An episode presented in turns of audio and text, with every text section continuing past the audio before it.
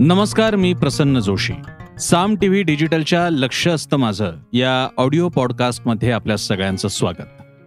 लक्ष असतं माझं हा आपला असा प्रयत्न आहे ज्याद्वारे नेहमीच्या घटना घडामोडी बातम्या व्यक्ती संस्था याबद्दल काहीतरी वेगळं घडलेल्यापेक्षा सुद्धा वेगळा पैलू सांगण्याचा प्रयत्न मंच म्हणजे लक्ष असतं माझं ऑडिओ पॉडकास्ट. आणि आज नेहमीप्रमाणे असाच एक विषय घेऊन मी आपल्यासमोर आलेलो आहे. आजचा विषय काँग्रेस बाबतीतला आहे. आता काँग्रेसबद्दल काय म्हणायचं असं आपण गमतीत म्हणाल ज्यामध्ये तथ्यही आहे पण तरी सुद्धा काँग्रेस बाबतीत म्हणावं तर लागेलच. म्हणजे ज्याला ग्रँड ओल्ड पार्टी म्हणतात असा पक्ष आणि भाजपला किमान आकाराच्या बाबतीत आणि राष्ट्रव्यापी अस्तित्वाच्या बाबतीत टक्कर देईल हा असा अजूनही पक्ष काँग्रेसच आहे. तर गेल्या काही दिवसातल्या घडामोडी आणि त्या बाबतीत आज घडलेली एक घटना या अनुषंगाने मी आजचा ऑडिओ पॉडकास्ट करतोय.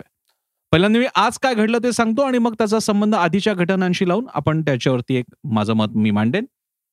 झालं असं की सकाळ डिजिटलच्या माध्यमातून आज पृथ्वीराज चव्हाण माजी मुख्यमंत्री काँग्रेसचे ज्येष्ठ नेते यांची मुलाखत घेण्यात आली आणि त्यांना प्रश्न विचारण्यात आला की काँग्रेसच्या राजस्थानमधल्या चिंतन शिबिरात काय झालं? आणि यावर त्यांनी अगदी स्पष्टपणे उत्तर दिलं की काँग्रेसच्या चिंतन शिबिरात काही झालंच नाही चिंतन झालंच नाही.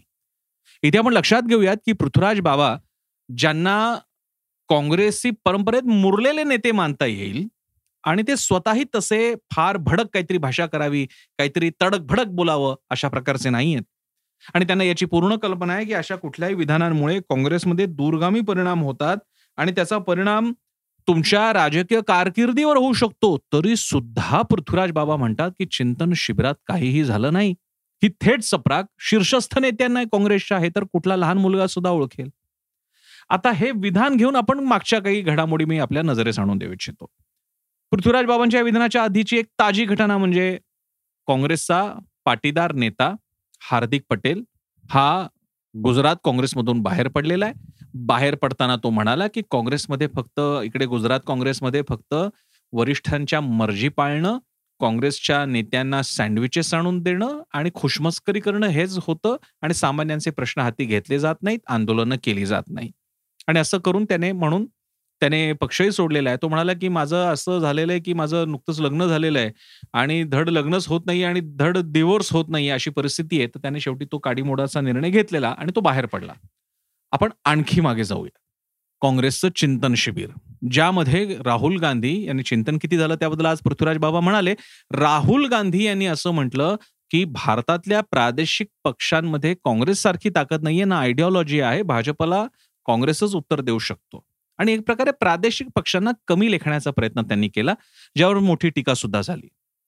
आता आपण जरा परत अलीकडे येऊयात. आत्ताच्या एक दोन दिवसांमध्ये राहुल गांधी सध्या लंडनमध्ये आहेत आणि एका कार्यक्रमात त्यांनी ते बोलताना भारतामध्ये कशा प्रकारे डीप स्टेट काम करते आहे? म्हणजे सरकारच्या पलीकडे एक अशी व्यवस्था की जी स्वतःमध्ये सरकार असल्यासारखी वागते. मग त्याच्यामध्ये प्रत्यक्ष अप्रत्यक्ष एक प्रकारचा दबाव तयार होणं एक प्रकारचा धार्मिक वर्चस्व तयार होणं वगैरे अशा आशयानं ते बोलले असावेत. आणि त्याचवेळी त्यांनी आपलं परराष्ट्र खातं भारताचं हे कसं आता उद्धट झालेलं आहे आणि हे त्यांना एका ब्रिटिश अधिकाऱ्याने कसं सांगितलं असं त्यांनी लंडनमध्ये म्हटलं. त्याच्यात गंमत लक्षात घ्या की आपण स्वतः भारताला इतर ठिकाणी सादर करत असताना परदेशी भूमीवर भारताच्या परराष्ट्र खात्याबद्दल तुम्ही जेव्हा बोलता त्यावेळी त्या विधानाला फार गंभीर अर्थ प्राप्त होतो. त्यांच्या विधानानंतर एस जयशंकर भारताचे आताचे परराष्ट्र खात्याचे मंत्री यांनी जोरदार टीका केली आणि हा उद्धटपणा नसून शक्तिशाली भारताचं हे लक्षण आहे आणि आम्ही भारताचं भारताच्या हितांचं रक्षण करतो असं उत्तर दिलं. मला सांगा पक्षाचा प्रमुख कदाचित भावी पंतप्रधान अशा राहुल गांधींना एका ex I F S officer आणि आता परराष्ट्र खात्याचे मंत्री असलेल्या व्यक्तीने उत्तर देणं हा एक विचित्र परिस्थितीचा कयास आहे आणि त्यामुळे राहुल गांधींनी हे विधान करून चूक केली असं मला वाटतं. आता ह्या सगळ्या छोट्या छोट्या इलिमेंट्सना मी तुमच्यासमोर सांगितलं या सगळ्याची एक संगती लावता येते जी पृथ्वीराज चव्हाणांच्या बोलण्यातून दिसते. काँग्रेस पक्षाला पक्षाशिवाय सगळ्या बाबतीत बोलायचं आहे काँग्रेसला राहुल गांधींना मोदींबद्दल बोला भाजपबद्दल बोला भरपूर टीका करा. अनेक जण टीका करतातच आहेत. किंबहुना राफेलच्या प्रकरणात राहुल गांधींनी जो एक चमक आणि आक्रमकपणा दाखवला होता त्याच्यामुळे एक वातावरण त्यांनी तयार केलं होतं आणि त्याची दखल अनेकांनी घेतली. पण हा एक टेम्पो राखायचा असतो आणि जनतेत जाऊन आंदोलनं करत राहायची असतात कनेक्ट ठेवायचा असतो हे पुन्हा का तुटलं? अचानक फक्त एखाद्या समीक्षकाने फक्त चित्रपटावर समीक्षात्मक लेख लिहावा अशा पातळीला राहुल गांधी का आलेले आहेत? अशा या नुसत्या टीका टिप्पण्यांनी काय होणार आहे? आज कोणी एक हार्दिक पटेल नाही कोणी एक पृथ्वीराज चव्हाण नाही काँग्रेसमधल्या असंतुष्ट अशा वीस पंचवीस नेत्यांचा गट आहे ते सुद्धा टीका करतायत दर निवडणूक पराभव होत आहेत आणि पराभवाचा सोडा निवडणुका आणखी येतील. आजही मी तो एक छोटं उदाहरण देतो. महाराष्ट्रामध्ये आता राज्यसभेच्या जागांसाठी चुरस होती चालू आहे. काँग्रेसकडून अजून कोणाला पाठवायचं याबद्दल एकमत होत नाहीये. आणि जी नावं समोर येत आहेत त्याच्यामध्ये अजून काही बुजुर्ग मंडळी आहेत. ही बुजुर्ग मंडळी आजही अशा पदांच्या रेसमध्ये रस्सी खेचीमध्ये किंवा या स्पर्धेत का असतात? तरुण नावं का नाही बघायला मिळत? म्हणजे माझा संबंध प्रवक्त्यांशी जास्त येतो म्हणून मी म्हणेन सचिन सावंत अतुल लोंडे राजू वाघमारे अशी नावं काहीतरी जी यंग आहेत बायलिंग्वल आहेत इंग्लिश हिंदीवरती प्रभुत्व आहे जाऊ शकतात दिल्लीमध्ये मत मांडू शकतात वय आहे आणि राजकारणाच्या उमेदीच्या वयात आहेत यांचा विचार का नाही होत? मिलिंद देवरांचं पण मी नाव घेईन. छान चांगले नेते आहेत काँग्रेसचे मुंबईतले स्मार्ट आहेत. आणि आणखी आणि सुशील कुमार शिंदेची कन्या घ्या. त्या आता ठीक आहे त्या आमदार आहेत ती गोष्ट सोडा. पण मी तुम्हाला उदाहरण देतो अशी अनेक चेहरे आहेत अशी अनेक नावं आहेत.